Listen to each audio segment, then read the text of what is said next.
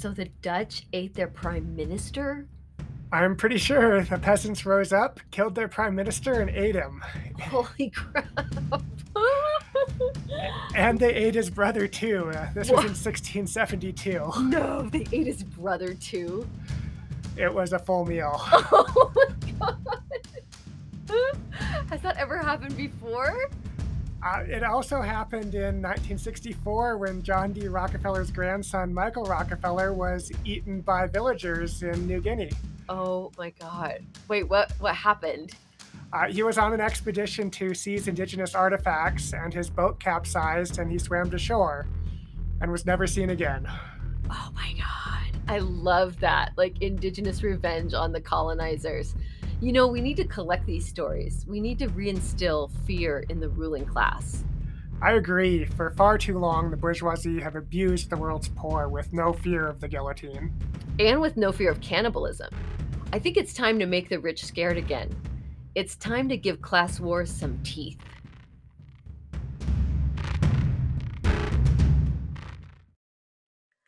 Welcome to 2023 and another episode of Crawdads and Taters. Can you believe this is the third year of our podcast? What? Really? That's pretty wild. Yeah, our first episode was March of 2021, so we're about to enter year three. That's so crazy. We've spent so much of 2022 researching and discussing the US proxy war in Ukraine. Yep.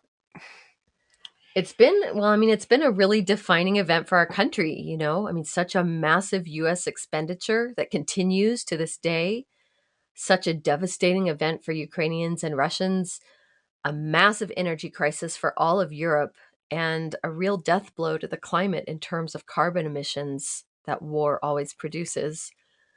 In addition, I would say it's a pretty big geopolitical turning point for the world. I mean, given that the United States has now defined Russia and China as the main enemies in this new Cold War era, and these two countries are part of an Eastern bloc that are building a rival economic and political center, threatening US global hegemony with the possibility of a multipolar world. Scary. So, yeah, these are huge global shifts and ones that I'm sure we will continue to monitor and report on in 2023. Yes, this is another forever war created for profit.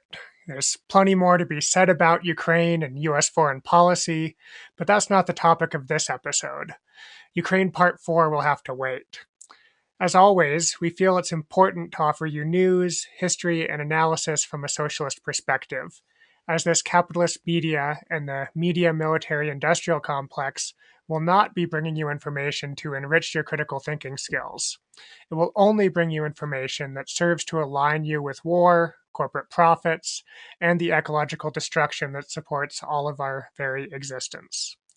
So we will continue to swim upstream against the current and offer you radical truth telling perspectives, anti capitalist perspectives, based on the material realities in which we all live. With that, let's start our first episode of 2023. We had intended for this to come out in December, but the railroad strike that wasn't is an issue that's just as relevant today, as we are in a political moment in the United States of increasing strikes, walkouts, and labor activity. So, to get into this episode, let's hear from a worker with Railroad Workers United.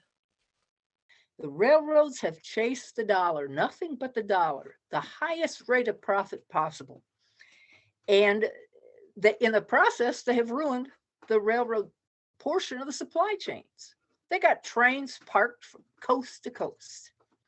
And this has been going on since before 2012, at least on, on the railroad that I worked on. So it's it there's a lot of disingenuous type of propaganda from uh, not just uh, Scab Joe, which is what I think we should change his name to, because this was, in fact, a scab operation against the the rights, democratic rights that we have as uh, unionists in this country to withhold our labor over these issues. And he, Biden, his administration, his cohorts, in particular Pelosi, made a point of their imperial action, that they had every right to carry out this this scabbing, frankly. That and I, think we got to look at that front and center. The Democratic Party worked hand in glove with their counterparts in the electoral arena in order to shove an inadequate and unsafe, unfair contract down our throats. And at the same time, to, to uh, wrest from us our rights, our fundamental right to organize ourselves in unions, to vote in unions. This uh, this tentative agreement was voted down and, and the press, the mainstream media likes to say, oh, four unions. It was 55% of our of all rail labor who voted voted no because our, our different unions are different sizes. The biggest one is the Smart TD. The second largest is the BLET, the, the engineers union. And the third is the maintenance of way union. Between those, we have an overwhelming majority, although the BLET uh, membership voted it by a slim majority. They voted in favor of the agreement. But we operate together, all 12 unions of us, in these kinds of uh, negotiations, which is a big step forward for us from what we have done in the past, which is let them pit one union against the other. And then the carrier uh, got the reap the benefit of that, and we did not. That was Marilee Taylor of Railroad Workers United speaking on the labor podcast We Rise Fighting, a great podcast you can find on Spreaker.com. So today we're talking about the railroad strike that wasn't. This is one of the biggest betrayals of labor by government in recent history. But before we start talking about the railroads, it's important to take note of the broader political moment that we are living in. This is not Striketober but strikes are still popping up around the country in record numbers. They really spiked in December during the holiday season, the most consumerist time of the year. Some of the biggest have included the University of California graduate student strike, which lasted from early November until almost Christmas over exploited graduate workers, wages, and hours. And there was the New York Times writers' walkout in December, the New York Times Guild has been negotiating a new contract since March 2021 and staged a 24 hour walkout on December 8th in protest of the slowness of the bosses in offering them an acceptable new contract. And then there was the Alamo Drafthouse strike in Texas, where overworked and unpaid workers are protesting over unfair firings and general labor conditions. On December 10th, United Food and Commercial Workers Local 7 in Colorado voted to go on strike in protest of working conditions at a JBS owned meat packing plant. JBS Foods, that's a transnational food packing company, right?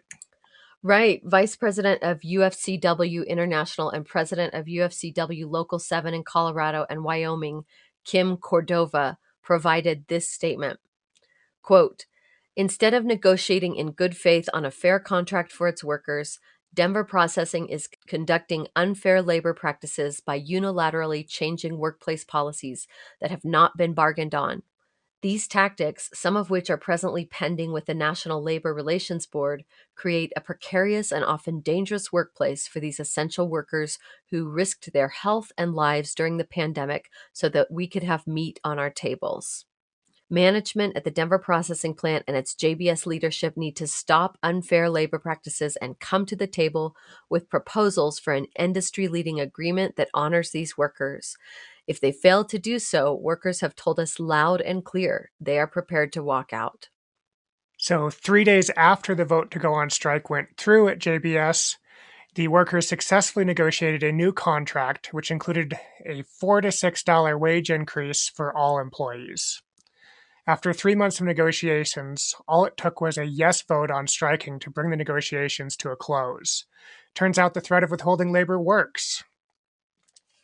Then Starbucks Workers United Workers went on strike all across the country from December 16th to 18th in protest of the union busting tactics Starbucks has been carrying out. That's great. And then 7,000 nurses have gone on strike in two hospitals in New York City, which started on January 9th which is the day we're recording this episode. So that strike is still ongoing. Also in New York, Uber drivers held a one day strike on January 5th. So these are just a few of the labor actions that we know about. I'm sure we've missed some. And here we are in a moment when the midterms are over. The Democrats have maintained a trifecta of power with the House, Senate, and presidency for almost two months after the elections. They still had a lot of power. And that's important because you might think, with such limited time left to push potentially progressive legislation before the new Congress was sworn in in January, just recently, Dems might have made some bold moves to get their progressive agendas out there. But what did they do with these last two months of 2022?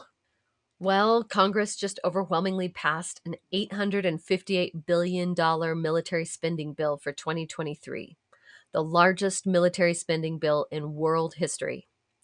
It includes $50 billion for nuclear weapons, more than enough to end homelessness in the United States twice over, this is over half the discretionary budget for 2023.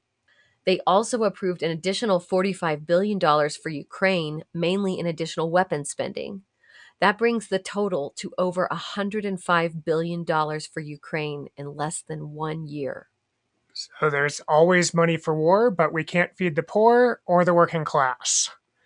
Oh, yeah, and Biden, along with all squad members, signed on to a soul crushing, strike breaking bill that stripped railway workers of their democratic right to strike. So, yeah, the Democrats made bold moves, all right, in their last few weeks in Congress. Moves to crush the working class and give huge handouts to big business and the military industrial complex.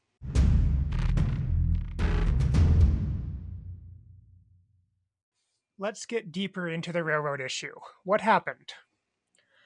So, first, a brief history of the issue.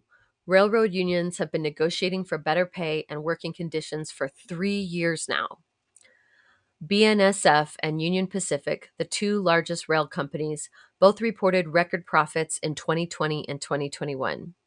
And since 2010, railroad company shareholders have collected a whopping $183 billion in stock buybacks and dividends. Wow, that's more money than we've sent to Ukraine, which is absurd. So the railway owners are swimming in profits, but the workers are being screwed. That's capitalism in a nutshell. Mm-hmm. Each individual railway worker generates more than $330,000 in annual revenue for the freight industry. Warren Buffett, who bought BNSF outright a decade ago, states unequivocally that his investment has paid off to him way more than he ever expected. Meanwhile, the freight rail industry has reduced the rail workforce by 30% over the last six years. So while cutting staff means more profits for owners and shareholders, it also means much fewer workers working more and more hours under more and more stressful conditions. Mm-hmm. We're going to talk about in this episode how the corporate media have covered these events. We think it's incredibly important to highlight how media shapes the narrative in terms of these historic labor struggles. And a big part of the reason we're doing this episode is to highlight the perspective of workers. It's the one perspective that always gets left out in the corporate media which of course represents corporate interests and corporate profits. So, according to actual workers and not their bosses or CEOs, we know that railroad working conditions are terrible by all reports. 14 hour workdays, seven days a week, no paid sick time or time off unless you get it pre approved 30 days in advance, major staff shortages, so good luck getting that paid time off approved and workers are penalized through a point system in which employees have a finite number of points and are docked more points depending on when their time falls off and how inconvenient that time off is for railroad owners. But don't take our word for this. Let's hear it from a worker. Again, here's Marilee Taylor of Railroad Workers United. Well, the fact is that we have no sick days. They granted one uh, extra personal leave day or something that you have to uh, get approved in advance and so on and so forth. That's not a sick time. We actually have no time. The attendance policy that was imposed on the BNSF on February 1st this year was so draconian that most of us who haul uh, freight from one city to another, inter as opposed to intra city, um, we we are on call seven days a week, 24 hours a day, every single day of the year, unless we're have have a pre-approved vacation that we're that we're taking or a, another pre-approved paid time off. So yeah, crappy working conditions. Yeah, basically no time off at all. Mm-mm. So when we talk about you know this railway negotiations, Biden has been interfering with the negotiations since this summer. Summer of 2022. Yes. Mm-hmm. But wait a second, let's back up a little bit. You might be wondering why President Biden and Congress even had the power to step into labor negotiations in the railroad industry. I wondered about that. It turns out that the reason is a century old 1926 law called the Railway Labor Act, which allows Congress to insert itself into labor management situations in the case of transportation unions, i.e., trains and airlines, where shutting them down would affect the nation's commerce. So, this Railway Labor Act is designed to protect the economy by enacting government mandated strike prohibition that ultimately ties the hands of the workers. Originally, it was worded to protect the rights of employees to organize and bargain collectively back in 1926. At least that's what the act itself states. Quote, the purposes of the Railway Labor Act are to avoid any interruption of interstate commerce by providing for the prompt disposition of disputes between carriers and their employees and protects the right of employees to organize and bargain collectively. End quote. So this was a law that was passed, you know, almost a century ago in very different times. The end of the 19th and early 20th century was a time when railroad strikes were far more common, far more militant, and at this time, presidents were generally willing to pass legislation to appease both commerce and workers, knowing that they couldn't strip workers of their negotiating power. The unions were too strong, and the government knew that. For example, in 1916, railway workers threatened to strike for an eight hour workday. Woodrow Wilson did not give them that, but shortened their work hours because he understood the power unions had. In the late 19th and early 20th century, railway work stoppages and threats of strikes happened much more regularly than today. Yeah, so not surprisingly, in 1920, after many tumultuous years in the rail industry, Congress established a Railway Labor Board in order to constrain strikes and strike threats. The Railway Labor Act, RLA, of 1926 emerged in the midst of this anti union era. It was drafted privately by railroad corporation lawyers, but it was still written to preserve the right to strike, as we've been saying. Not even the Association of Railway Executives dared to argue that the Congress should legislate forced labor on their employees. That might have been a death sentence for them in those days. in that sense, you could say that the federal government of the 1920s was perhaps more responsive to union demands than they are even today. Yeah, that's true. Today, you know, Congress passes laws forbidding the democratic right to strike. Mm-hmm. One could argue that our National Congress has been totally captured by big business and its lobbyists. We have no limits on campaign finance spending. Both corporate parties are fully in the pockets of corporations and their lobbyists. Government routinely sides with big business to crush the power of labor.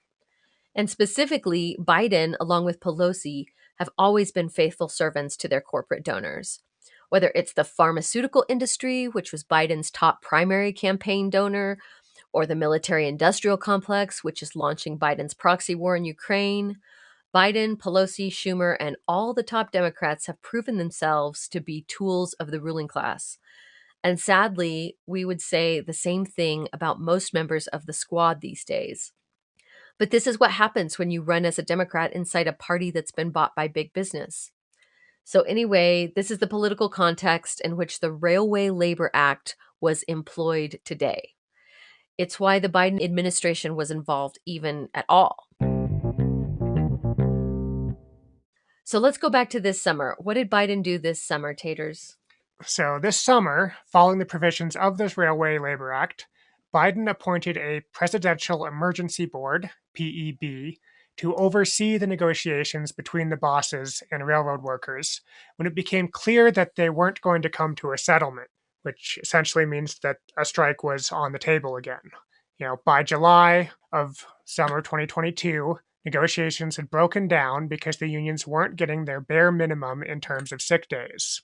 So then the PEB was created by executive order by President Biden on July 15th. The PEB recommendations came out on August 16th, a month later, which included some wage increases. Union leaders had signed off on the proposal, which included immediate 14% raises with back pay and 24% raises over the course of five years. Meanwhile, union negotiators had proposed a 31.3% increase over five years. So the PEB found some middle ground on the wage increase demands. However, the sick days were the real sticking point. The PEB granted workers one single day of paid sick leave instead of the 15 that they were asking for, and the unions were not having it. One single day of sick leave? in the middle of these pandemic times. My God, I mean, what if your kid gets sick? What if someone dies and you want to go to their funeral? What or what if you just need a freaking personal day? One single day in a year? That's unbelievable. Yes, indeed. You know, most countries have paid sick leave for all workers. The United States, being a backwards country, has none. And uh, Biden campaigned on giving sick leave for everyone but we know his entire campaign was a lie. and so, you know, the railway workers were being completely exploited and didn't even have the option to take sick time, as Marilee explained to us. Right. And let's not forget that members of Congress have unlimited sick days. Unlimited. Anytime they want, for any amount of time, but only one single day for the railroad workers. You know, those people who are in charge of transporting goods to all areas of the country. Right, a essential job, essential. unlike Congress. Mm-hmm. yeah, so per this Railway Labor Act, there was a mandatory 30 day cooling off period after the PEB came out with these recommendations when the workers were not allowed to strike. Mm-hmm. Um, so this cooling off period was set to expire on September 16th, 2022. And you know, we can already see how the RLA is a type of strike break breaking legislation because these mandatory cooling off periods don't allow the workers to take action on their own. And so, really, they've been trying to strike since February of 2022. Wow. And, you know, the fact that there are these mandatory cooling off periods suggests to me that railroad companies know that workers are going to be pissed after their decisions are issued. I mean, why else would you need to cool off? they're angry because they're they're likely getting screwed and they know it. So, if you know you're getting screwed, that would be an ideal time to build solidarity with other unions and plan a strike. But because of these mandatory cooling off periods where strikes are prohibited, it's really kneecapping labor's ability to act during the decisive moment when they are most likely to have a lot of worker solidarity.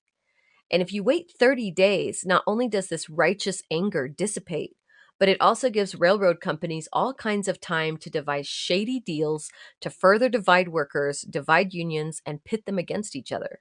Exactly after this 30 day cooling off period, once again, President Biden intervened in the negotiations. September, right? We're yes. So September. this is in September. Uh, yeah, September 16th was when it was set to expire, so shortly before that. Mm-hmm.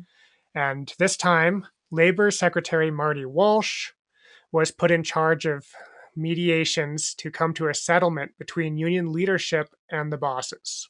Okay.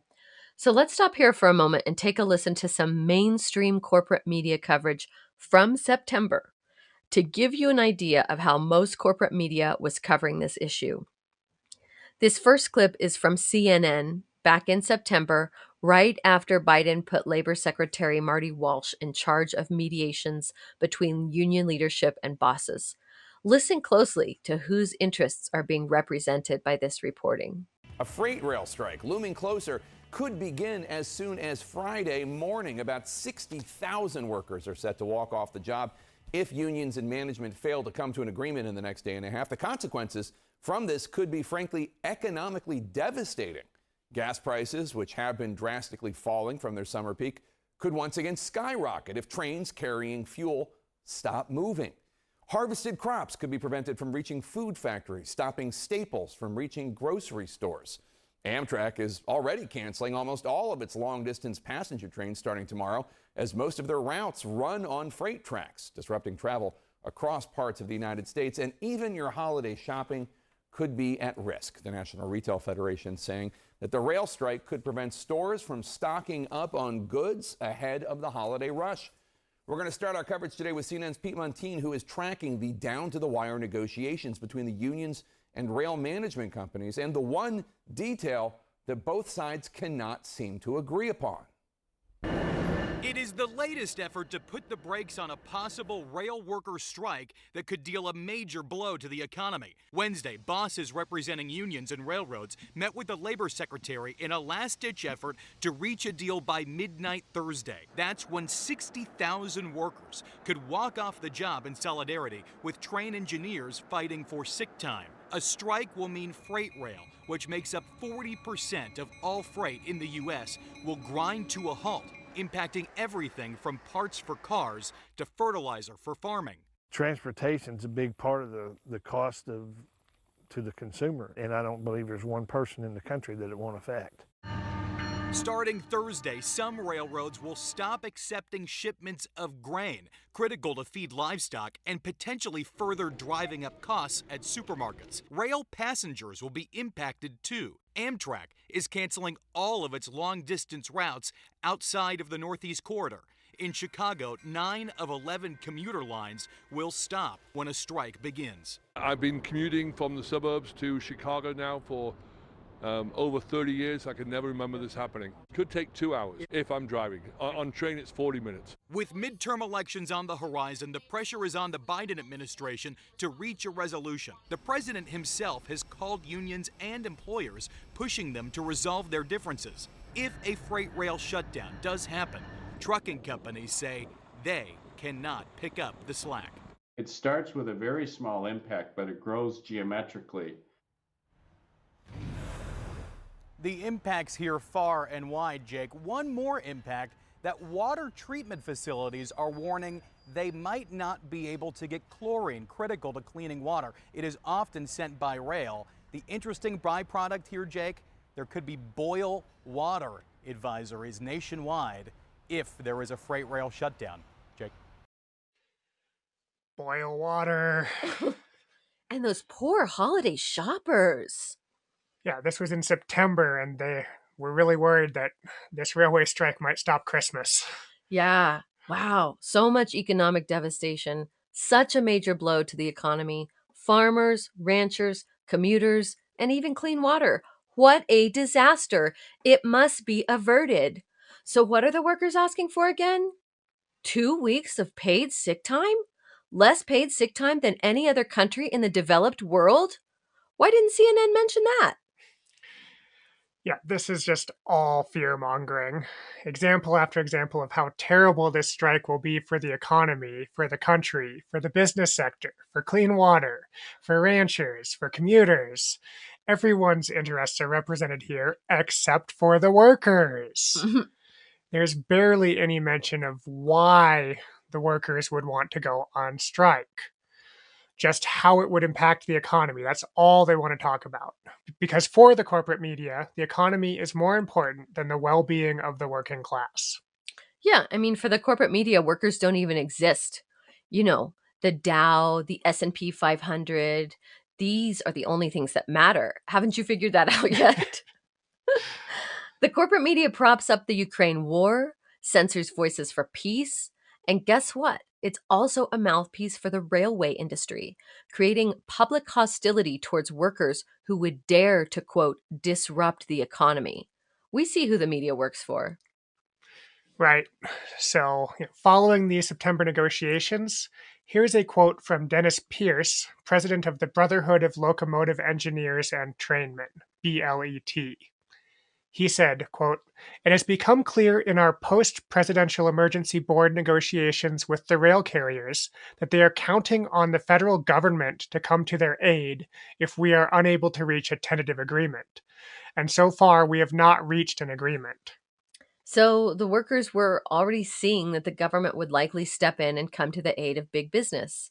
And at this point, it had become clear that the Presidential Emergency Board, the PEB, was going to come in on the side of the bosses by simply implementing their recommendations and calling it the quote, tentative agreement, or what many journalists referred to as the TA. Right. Late in September, these last minute negotiations did result in a tentative agreement, which was essentially the same as the PEB recommendations. Big surprise. And this resulted in another delay, preventing another strike, in which time the rank and file would be allowed to vote on the TA. And after many hours of painstaking negotiations, this tentative agreement was voted down by the majority of the union members at the end of November. This is another point that the corporate media rarely covered. Let's take a listen. Here's Chris Hayes in late November on MSNBC, which we all know is a liberal media source. The President of the United States and top congressional leaders in both parties are now working to avert what they say would be an economic disaster for the country a strike by the more than 100,000 workers on American railroads.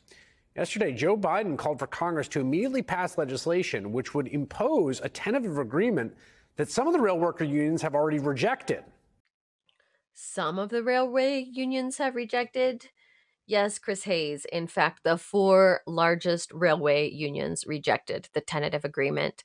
There were 12 railway unions involved in the negotiations. 55% of members voted down the TA, with many other union members reluctantly approving it.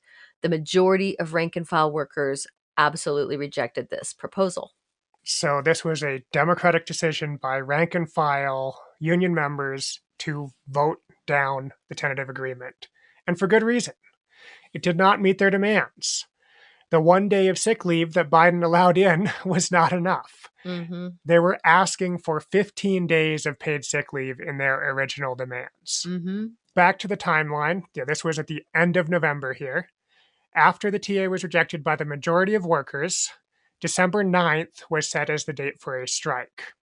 The workers were planning to walk off the job on December 9th. Yep. And that's what would have happened. But on Monday, November 28th, Biden called for Congress to pass a legislative emergency intervention to prevent a strike. Nancy Pelosi obliged, and using the Railway Labor Act once again to legally prohibit a strike, they forced a settlement onto railroad workers. Here's Joe Biden. The bill I'm about to sign ends a difficult rail dispute and helps our nation avoid what, without a doubt, would have been an economic catastrophe at a very bad time in the calendar. And here's Pelosi. To the floor. It's not everything I would like to see. I think that we should have paid sick leave. Uh, every country, every developed country in the world has it. We don't. But nonetheless, we we have an improved situation. Uh, and again, I don't like going against the ability of, of uh, unions to strike. But weighing the equities, we must avoid a strike. It, uh, jobs will be lost, even union jobs will be lost. Water will not be safe. Product will not be going to market. It is, uh, we could lose 750,000 jobs, some of them union jobs. That must be avoided. Yeah, Nancy, just it's such a terrible thing to go against workers' ability to strike, but she's really happy to do it. Just really okay with that. My God, if these workers are so damn valuable to the economy, why not give them some paid sick time? What's so hard about that? And the corporate media is working overtime to build a case about how terrible a strike would be. And no one is covering the fact that it would be so easy to accommodate the workers' demands. It would barely cut into the profits of these massive railroad companies whose profits have been soaring in the last few years. Just give them the effing sick time already. But that's the last thing the bosses will ever do actually accommodate the demands of the working class. If they did that, what next? A living wage for the country? I know. Universal health care? So, in summary, what did the Biden administration do in November? Well, let's hear it from a worker.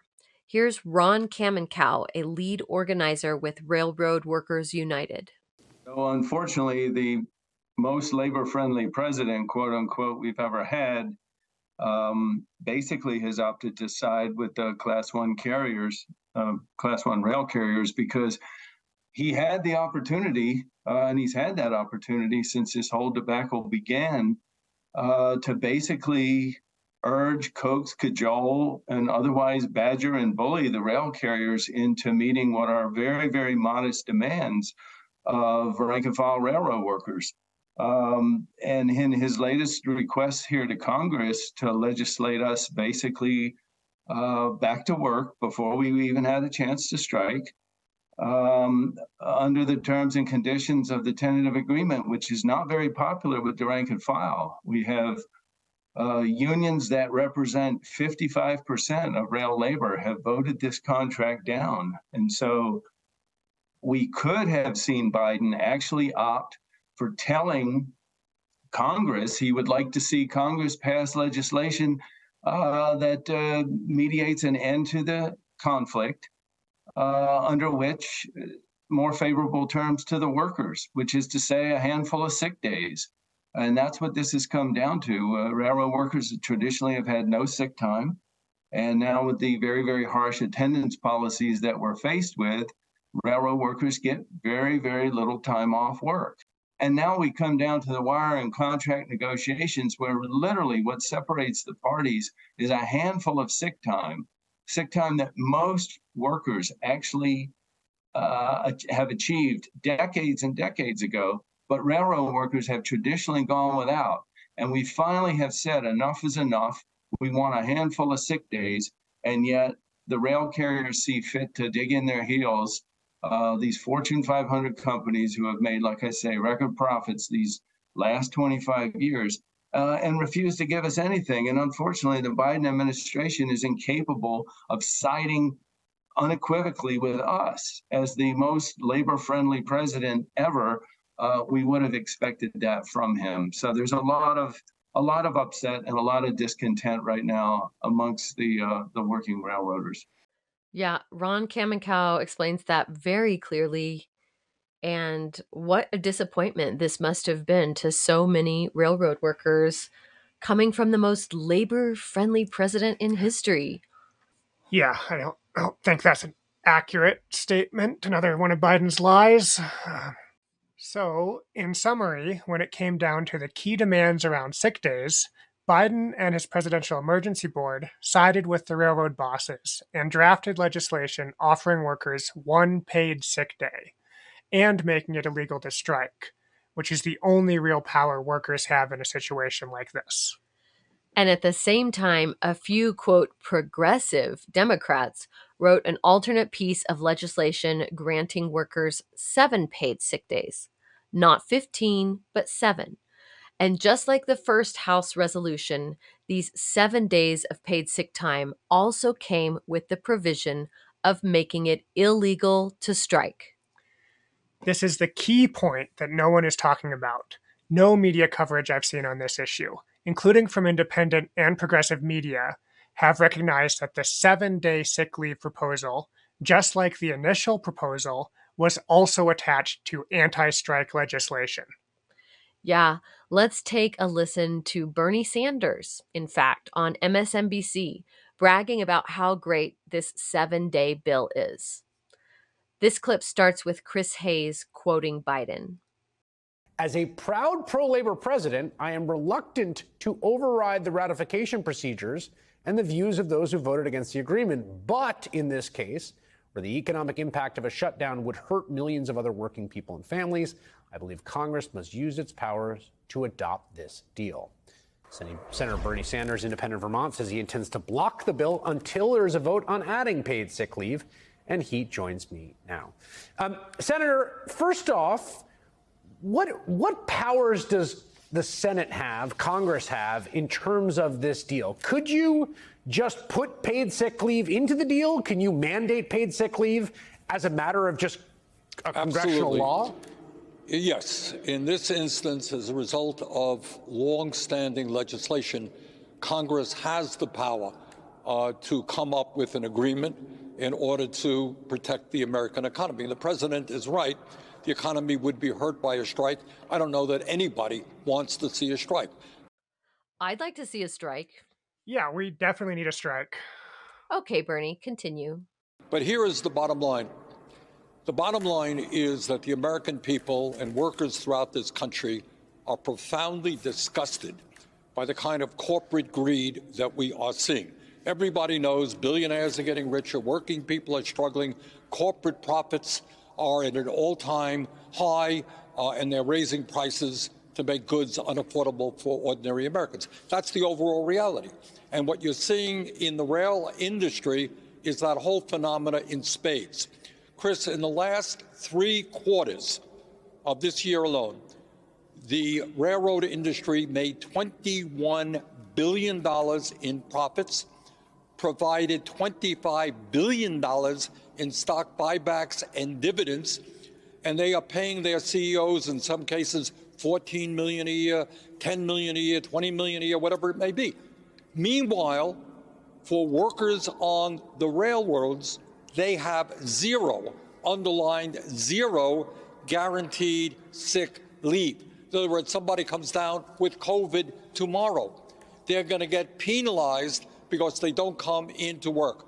Somebody is having a baby, can't go to their wife's side. So, what we are fighting for, and I think we stand a reasonable chance to succeed, is to take the president, the agreement that the president and labor secretary negotiated, and add seven days of paid sick leave, guaranteed sick leave uh, to that. And what I'm hearing is not only is that going to be taken up in the House tomorrow, I'm hearing that there's strong, or at least some, Republican support for it in the Senate. So, yeah, to your point, Taters, here's the actual most labor friendly politician we've had in recent history Bernie Sanders. And here's Sanders acting like adding these seven days of paid sick leave to the original strike breaking bill is a great deal for workers. But whether or not the seven sick days got added, which of course it didn't in our corporate controlled Congress, both versions of this bill are strike breaking. The right to strike is key to any fair labor negotiation. If you strip workers of their right to strike inside this political economy, run by and for the ruling class, where railroad CEOs are millionaires and billionaires, then you're stripping workers of the only leverage they actually have at the end of the day, which is a strike or the threat of a strike. And that is the key. It just demonstrates again how anti labor our corporate media is that they gloss over this without even mentioning it. Yeah, and so this addendum bill that Jamal Bowman, Bernie Sanders, and members of the squad all supported is being called progressive. Mm. But this was a total ruse. Yeah, there were a couple members of the squad, including Bernie and Rashida Tlaib, who didn't vote for the first bill with only one sick day, but voted for the second one with seven sick days. And they were seen as progressive holdouts for doing this. Mm-hmm. But again, both bills were strike breaking bills. Yeah, it doesn't take much to be called a progressive these days. You can strip away all worker power and still be called progressive. and hooray for Bernie and Rashida for voting for seven days of sick leave.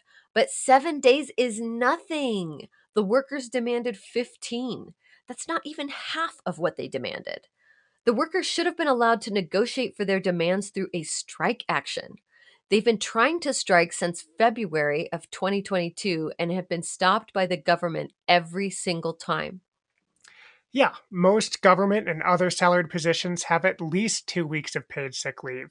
And even that's a total embarrassment in comparison to the rest of the developed world. And let's not forget that Congress has unlimited sick time. Seven days is a joke.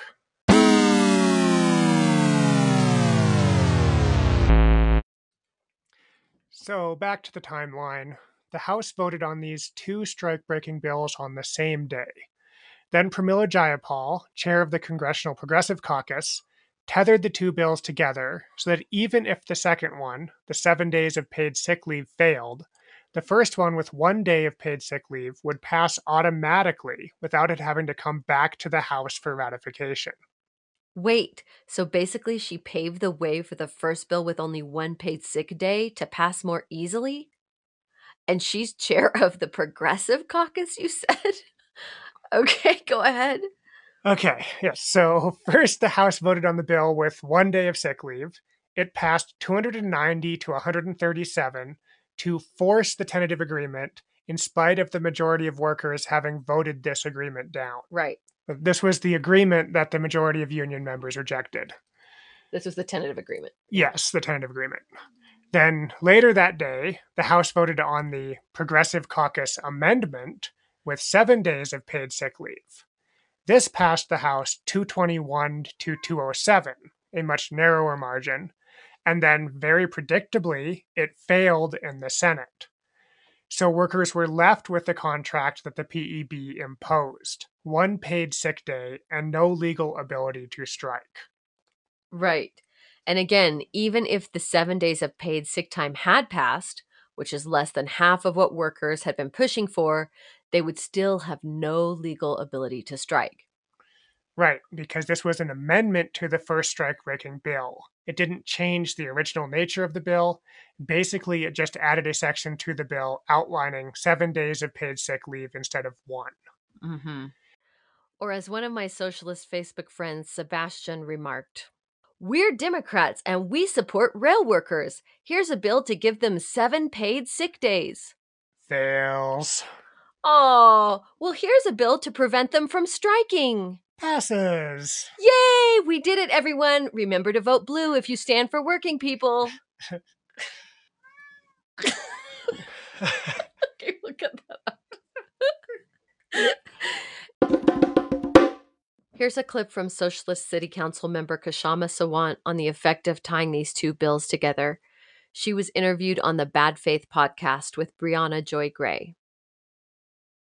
However, there has been a, a, a, strain of explanation about what went on with the squad members' votes, particularly progressives in the House votes, that goes something like this. I'm sure you're familiar. The argument is that the strike breaking agreement, the TA, was going to pass the House without the squad's votes. However, Pramila Jayapal said that through her wrangling, which was celebrated in the moment, she managed to use an archaic rule to tether together this separate bill for seven sick days with the bad strike breaking amendment. And that since the TA was going to go through anyway, the squad members are saying, and they've said this in a number of uh, tweet threads, AOC has said this, Jamal Bowman has said this. Their argument is that it was better for the Senate to get a shot at voting for the seven sick days, no matter how unlikely it was to pass, than to simply vote against the TA, given that it was going to pass the House anyway. What do you say to that argument? Well, first of all, just the basics, you know, setting aside any clever stratagems and all that aside, what is a socialist to do when it is very clear that a bill is a strike breaker bill? You vote no on a strike breaker bill. There's nothing more to be said about that aspect of it. It is very, very straightforward. But having said that, as far as the strategy, the supposed strategy that the Congress member Jayapal supposedly wrangled together, the premise of that entire strategy was that maybe there is a universe where the Senate would vote yes on a bill that contain paid sick leave. Let's open the door for it. Now, only Jayapal and AOC and Bowman and these progressives or so, slash socialists are the ones peddling what, in my view, is a disingenuous argument. Because who in their right mind believes that the Senate was going to vote for a legislation with paid sick leave? Everyone who has any uh, remote touch with US politics knew that this sick leave legislation was going to go nowhere. Not only was it going to fail in the Senate, it was going to fail by a big margin. And it did, as we saw the very next day after the House vote. So this is nothing other than bait and switch. So either a given Democrat went along with that bait and switch or was one of the instigators of the bait and switch, or they were fooled by it. There is nothing better than that that can be said about any of these supposed progressive Democrats.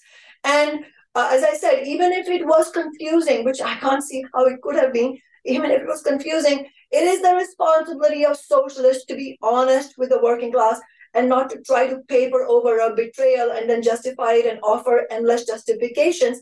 And so, in other words, the, uh, the squad and President Biden effectively crossed a picket line to represent railroad bosses against the workers, and it is in every way a betrayal.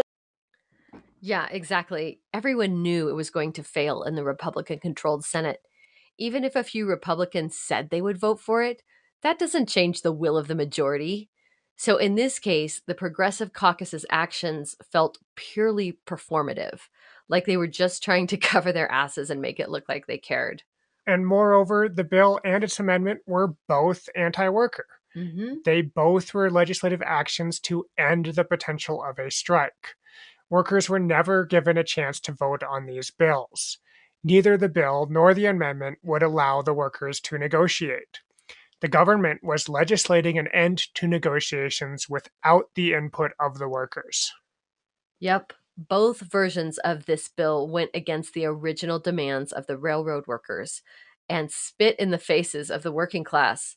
The final decision should be made at the negotiating table or on the picket line, not by legislators in Congress. And by Pramila Jayapal tying these two bills together so that the first strike breaking bill could pass without the seven day amendment, it assured that a strike would become illegal no matter what, regardless of how many sick days the workers end up with. Man, I just have to say that this kind of half ass performative action is becoming so typical of the Progressive Caucus. It reminds me of when the Progressive Caucus wrote that letter where they gently suggested the possibility of negotiations with Russia in the Ukraine war and then withdrew it the next day. and of course, their letter still assured that the United States was 100% behind a continual flow of weapons shipments to Ukraine. Just maybe, though, could we attach some negotiations to those weapon shipments? No, never mind. We retract the letter. yeah, it's the same thing here. We're completely on board with the strike breaking bill, but maybe we could attach seven days of sick leave to it, less than half of what workers were demanding. Oops, it failed. Wah, wah, wah. Good thing we tethered the two bills together. the squad. Huh. Good God, y'all. What is it good for? Absolutely nothing. Say it again. So, how have the railway workers responded to the passing of this strike breaking bill by Congress? Pretty much as expected, they aren't happy. We've already played clips from Marilee and Ron Kaminkow Railway Workers United released a statement in response to the strike-breaking bill. This statement was entitled, quote, Democrats, then Republicans, smite rail labor. That's a pretty good way to summarize what happened. It is. I want to read from that statement. So here's what they said. Quote, First, responding to the wishes of President Biden and House Speaker Nancy Pelosi, the House voted to legislate a contract that the majority of U.S. freight rail workers had previously voted to reject. The Senate would quickly follow suit. In effect, their actions simply overrode our voices and desires. Rail workers, like all workers, should have the right to bargain collectively and to freely engage in strike activity if and when the members see fit and when they democratically elect to do so. End quote. And here's another part of it Quote, Railroad Workers United believes that railroad workers need to explore options other than the two existing political parties since neither appears to have our backs. RWU also believes that railroad workers need to consider doing away with the archaic and divided craft union system that hampers our unity and solidarity and initiate the process of building a single and powerful railroad workers union that can win in future rounds of contract bargaining. End quote. So they are calling for a third party because both capitalist parties have betrayed labor. That makes sense. Mm-hmm. You know, the Railroad Workers Rank and File Committee also released a statement. In it, they said, quote, as representatives of rank and file rail workers, we declare that, as far as we are concerned, there is no contract. Whether Congress passes legislation or not, Congress, one of the most hated institutions in America, has no right to override the democratic rights of workers. If the apparatus of the union signs these agreements, they do so in violation of the express will of the rank and file. Therefore, railroad workers reserve the right to organize and prepare collective action. End quote. Well, that's promising. Yes, it's a good sign that not all the militancy is gone. Speaking of militancy, let's go over a little bit of railroad labor history. Yeah, I think it's really important now to step back and put some of these railroad struggles into some U.S. historical context. When you study labor history in the United States, it becomes clear pretty quickly how much of an anti union, anti labor moment we are living in right now, after decades of neutering labor of its real power in this country. So let's talk about the railroad workers of the late 1800s for some perspective. This is a clip from the Socialist Revolution podcast. Mark Ramon reports on the Great Railroad Strike of 1877. There's one uh, interesting report that when the state the state militia was first sent to Martinsburg to put down the strike, they were greeted with 600 strikers who were on the platform armed with revolvers.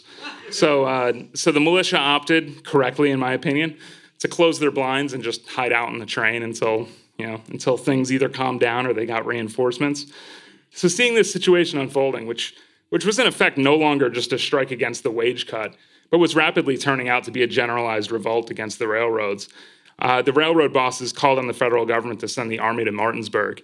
What's also interesting here is in some cases, the state militias were called out not by the governors of the states, but by the owners of the railroads. They would actually make the phone the, phone calls or telegraphs at the time. They were the ones they would just skip over. It was clear who who was in charge of the state. Uh, so the hope, anyway, in, the, in this case, of sending the federal government the hope was that they could rely on the army, given the familiarity of uh, the lack of familiarity uh, of the troops with the locals, of course, and that the strikers would have more respect for the federal government than the local politicians, who were more more like clearly in bed with the railroad officials. Six years earlier, we know Marx described the Paris Commune as storming heaven, and I, I get a lot of similar kind of like goosebumps kind of feelings about uh, some of this stuff. And I think it echoes pretty loudly here, similar kind of uh, determination. And uh, to give a flavor of the attitude among the railroad employees, there's this uh, proclamation that was posted up all along the Baltimore and Ohio uh, railroad lines. Bread, strike and live, remain and perish. Be it understood that if the Baltimore and Ohio Railroad Company does not meet the demands of the employees, the officials ha- will hazard their lives and endanger their property. We shall run their trains and locomotives into the river. We shall blow up their bridges. We shall tear up their railroads. We shall consume their shops with fire and ravage the hotels with desperation. Our blood, they can get it. Our lives, we are willing to sacrifice them. Not for them, but for our families and our rights. Call out your armed hordes if you want them to shield yourselves. If you can but remember that no force, however death telling, can repel for a moment our determination. They may think or call us weak, but we are not weak. 1,500 noble miners are at our backs. Besides, sirs, the merchants and all communities at large along the whole line of road are on our side, and more, the working class of every state in the Union are in our favor, and we feel confident that the God of the poor and oppressed of the earth are with us.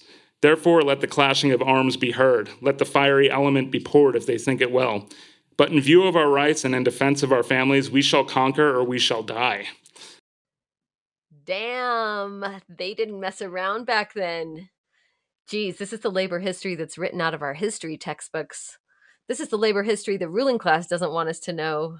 Absolutely. We need to return to militant labor unions that don't cave to the leadership and to Washington. Yeah. You know, the IWW is one of the few really militant unions that still exists, and it's just a shell of its former self, not the force that it once was. And speaking of the IWW, the industrial workers of the world, I think it's important that we talk about the difference between an industrial union and craft unions. Yeah, this is something that Railroad Workers United mentioned in their statement. They said, quote, RWU believes that railroad workers need to consider doing away with the archaic and divided craft union system that hampers our unity and solidarity and initiate the process of building a single and powerful railroad workers union that can win in future rounds of contract bargaining. Can you tell us more about industrial unionism, Taters? Right. So, industrial unionism was something that Eugene V. Debs was really passionate about, creating one big union rather than numerous small ones. But before I get into that, I want to go over a little bit more railway labor history to show why Debs supported industrial unionism over craft unions. Please do. In 1894, Debs and the American Railway Union stood with the railroad workers during the Pullman strike, and Debs would be jailed for his efforts. Samuel Gompers, the head of the American Federation of Labor, expressed his solidarity during the Pullman strike, but did not go to Chicago to actually support the strike. Hmm. So the Pullman strike began in May of 1894. On July 2nd, the federal court in Chicago produced an injunction that prohibited American Railway Union leaders from taking any action in aid of the boycott. So that included Eugene V. Debs. Hmm. On July 4th, President Grover Cleveland sent troops to Chicago to force the trains to keep running. Let's read from a couple letters to illustrate the difference between Debs and Gompers. Okay. So here is a short message from Gompers to Debs, July 5th, 1894, the day after the troops were sent in. Quote, have protested Tuesday to President against base action, judiciary, and improper use of military. Regret inability to go to Chicago now. End quote. So Gompers didn't go to Chicago to support the strike, and his protests to the president sound pretty meaningless. But Deb soldiered on without the support of Gompers. In on July 16, 1894, Debs wrote the following to his parents. My darling parents, have just a moment. You are always in my heart, and keep it warm through all the, these trying days. This is humanity's struggle in doing what I am. I am simply true to myself. No matter about what some people say, I am eternally right, and the people are with me. The fight will be won. If I happen to go to jail, don't worry. I would rather a thousand times be a man in prison than a free poltroon. Thousands of the world's best and noblest have occupied prison cells. After all, I shall go into history right. End quote. Debs was willing to go to jail in his fight for the working class. Mm-hmm. And he was essentially betrayed by Gompers and the entire United States government. Mm-hmm. He would go on to write an article in July that same month in the Locomotive Fireman's magazine saying, quote, the president's indictment includes the two great parties that have for years controlled congressional legislation. And these two great parties, corrupt to the core, are now asking the people to still further trust them. End quote. Okay. So we can see the similarities between the, the Pullman strike and the actions of Biden and Congress in breaking the potential railroad strike this year. The Railway Labor Act didn't exist in 1894, but the president still used federal power to break the strike and jail Debs. The main difference is that the strike actually happened in 1894, whereas today the strike was stopped before it even started. And once again, both parties betrayed the labor movement. And this, you know, ended up with Debs becoming a socialist, but that's a whole nother story. Over the next 10 years, he laid the groundwork for creating one large industrial union. In 1905, he helped to found the Industrial Workers of the World, the IWW. This union was organized for the working class, not to reconcile itself with the bosses, but to oppose the capitalist class. Here's what Debs had to say about the IWW. Quote, the industrial workers has been organized for an opposite purpose, and its representatives come in your presence to tell you that there can be no peace between you, the working class, and the capitalist class who exploit you of what you produce.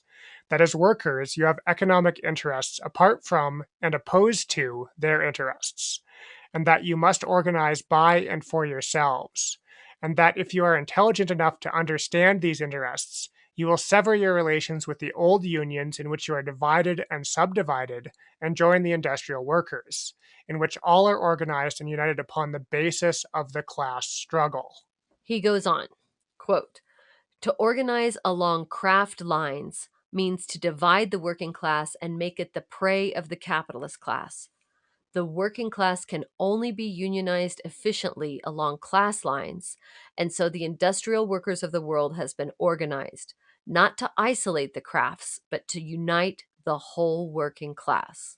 So, industrial unionism was a union on class lines as opposed to upon craft lines, so not separately based on careers, but based upon what class, you know, working class versus the ruling class. Right.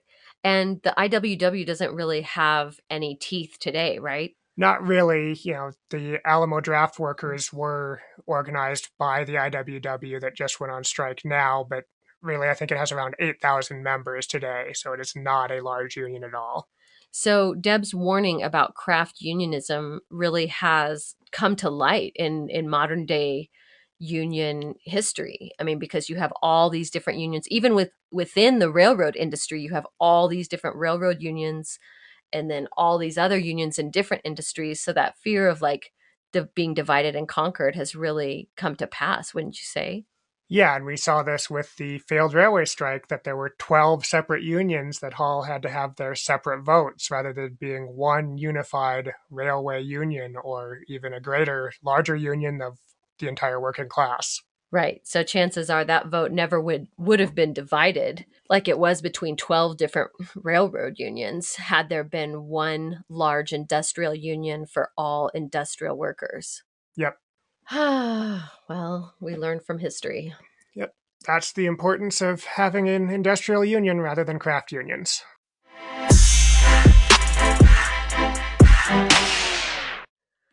So, we want to talk a little bit about how neoliberalism paves the way for fascism. It's a topic we've discussed at length on this podcast, and we even have an entire episode dedicated to understanding this phenomenon historically from Nazi Germany through today. You can find that episode in our archives. It's called The Best Way to Fight Fascism is to Fight Neoliberalism. And here we see it again. When Democrats betray the working class by aligning themselves with corporate interests, it pushes workers to seek an alternative. And in a corporate duopoly where the right wing constantly espouses faux populist rhetoric, even though it's false, it gives workers a sense of hope. And so, especially in the United States, where there's no trace of a Labor Party, workers often end up aligning with right wing and fascist movements in hopes of gaining better material conditions. This strategy doesn't work, of course, because the right wing always sells them out. But sadly, workers often end up as ideological pawns for fascism in the process. Right. And so, as an example of this, I want to read a statement from an Ohio railway worker on December 2nd, 2022. Quote Let's put it this way. For three years, I flew a flag in front of my house that said impeach Trump. If Trump runs against Biden in 2024, I'll take some of my back pay and give it to Trump. I feel betrayed by Biden. End quote. There you have it. And here's the Lever News' David Sirota describing this phenomenon. That's right. While President Biden was behaving like a villain from Les Miserables, busting workers' strikes, and then eating caviar and lobster at a black tie dinner with the French president, Josh Hawley was penning that essay, which culminated in him declaring, quote, Wall Street and Washington say that this anti worker agenda is the natural order of things. They're wrong, as usual. We don't have to follow this path, and we shouldn't a moment longer. End quote. David Sirota goes on to say Many liberals will stop reading right here, insisting that Howley is an insincere insurrectionist, which happens to be true. Indeed, Hawley, Senator Marco Rubio, and other fake populists are often LARPing a good game about paid sick days, the $15 minimum wage, and COVID relief checks, but they've avoided backing legislation to strengthen union rights and routinely cast votes with the GOP's big donors. It was the same with Donald Trump. For every decent health care initiative and direct aid program the former Republican president stumbled into supporting, he was spending far more time as a standard issue shill for capital against labor. Yep, so that's how the Republicans capture some of the working class vote. Again, here's Seattle Socialist City Council member Kshama Sawant being interviewed about the Republican position on the railway strike on the podcast Bad Faith. And as far as the strategy, you know, so I'm very consciously talking about this as if I, because I don't believe that this was some big clever strategy. So this is, this idea was, as I said, premised on the possibility that Republican senators would vote yes in enough of numbers to vote for sick, to uh, pass a sick leave bill. Who in their right mind believes this? And what has happened instead, I mean, because, because the Republican Party is nakedly hostile to the interests of workers and of the labor movement. And they are very openly and unapologetically on the side of Wall Street, and in this case, of the railroad bosses. So, what the squad and Congress members like Pramila Jayapal have done is they have instead created a further situation where Republicans got very cheap brownie points. I mean, you know, let's look at the six Republican senators who voted for sick leave. You know, you're talking about people like Marco Rubio, mm-hmm. Josh Hawley, mm-hmm. Lindsey Graham, Ted Cruz. Does anybody in their right mind believe that they have even a modicum of loyalty for workers? No, absolutely not. But what they did was vote yes, knowing that there was no way in hell the sick leave bill was going to pass the Senate. So the larger story in this whole episode is that the progressives in Congress have made even more of an open playing field for the far right because workers have been betrayed by the Democrats and they're either going to be turned off from politics entirely or they're going to say, well, the Democrats keep selling me out. I'm probably going to go on the side of Trump, which actually we have heard some other workers say. So the responsibility for this lies at the doorstep of the, the squad and the progressives. But I should also say just one more thing in closing in this context is that it is both about the uh, socialists and progressives in Congress, but it is also about the labor leaders who have sold out the, uh, their own rank and file. So it's both the labor leaders in the railroad unions, but and also the AFL-CIO as a whole that did fail to stand up for workers because ultimately, regardless of the whole story of the votes, ultimately the thing to be done if workers are to win is to go on strike. The larger question that looms from the question that you asked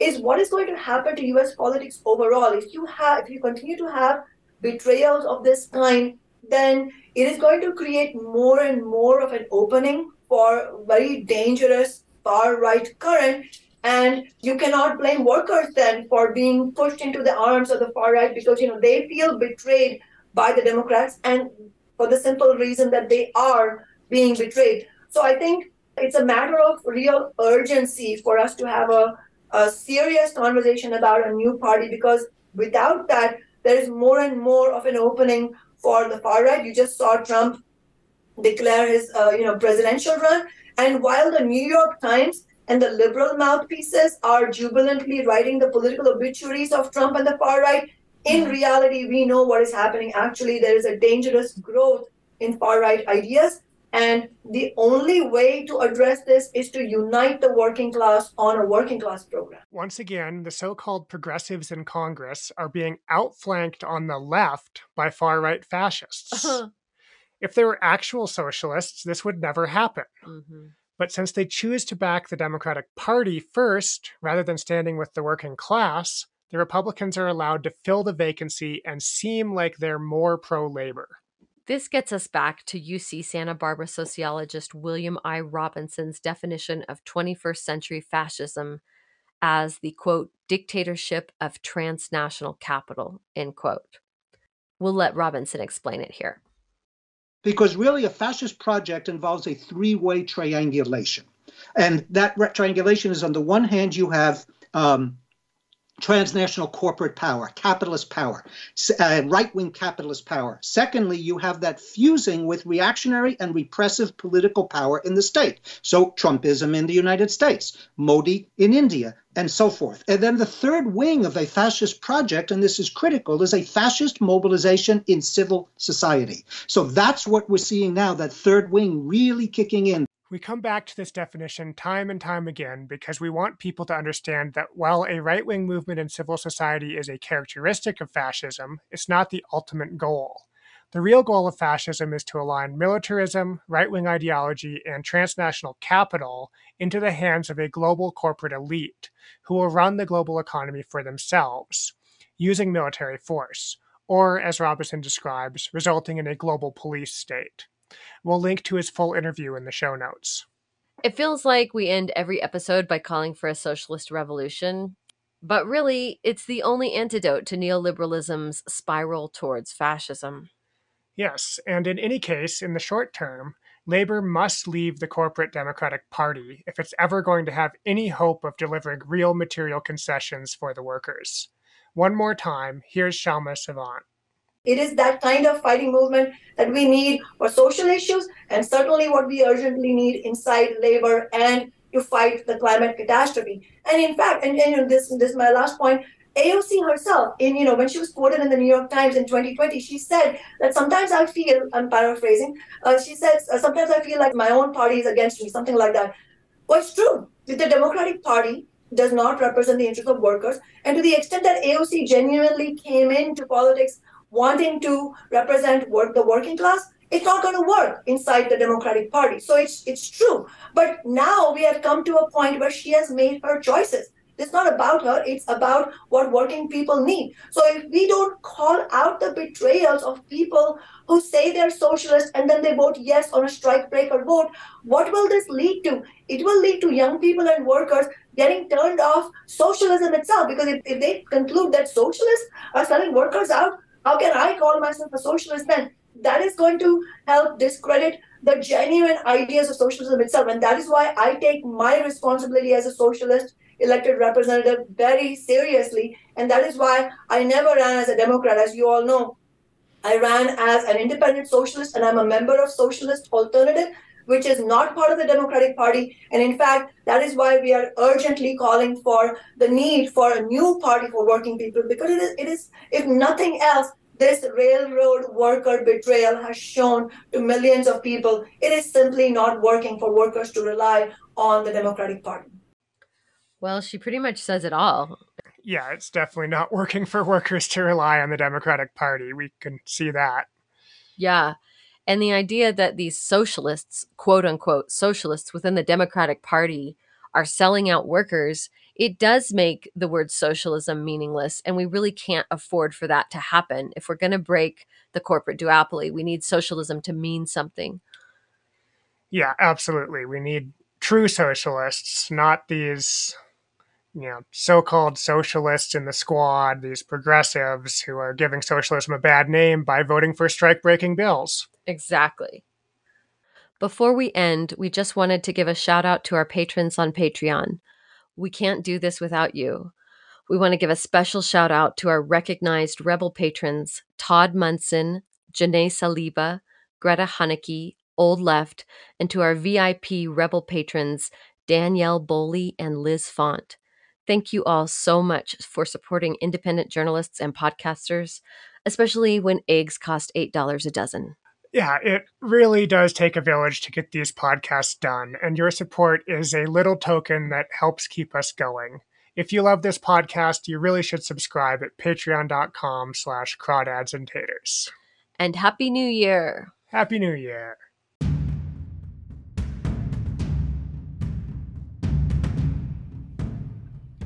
Crawdads and Taters is a self produced and directed production by Aaron McCarley and Burian Sundal. You can find us on Spotify, Apple Podcasts, Breaker, Castbox, Google Podcasts, Overcast, Pocket Casts, and Radio Public.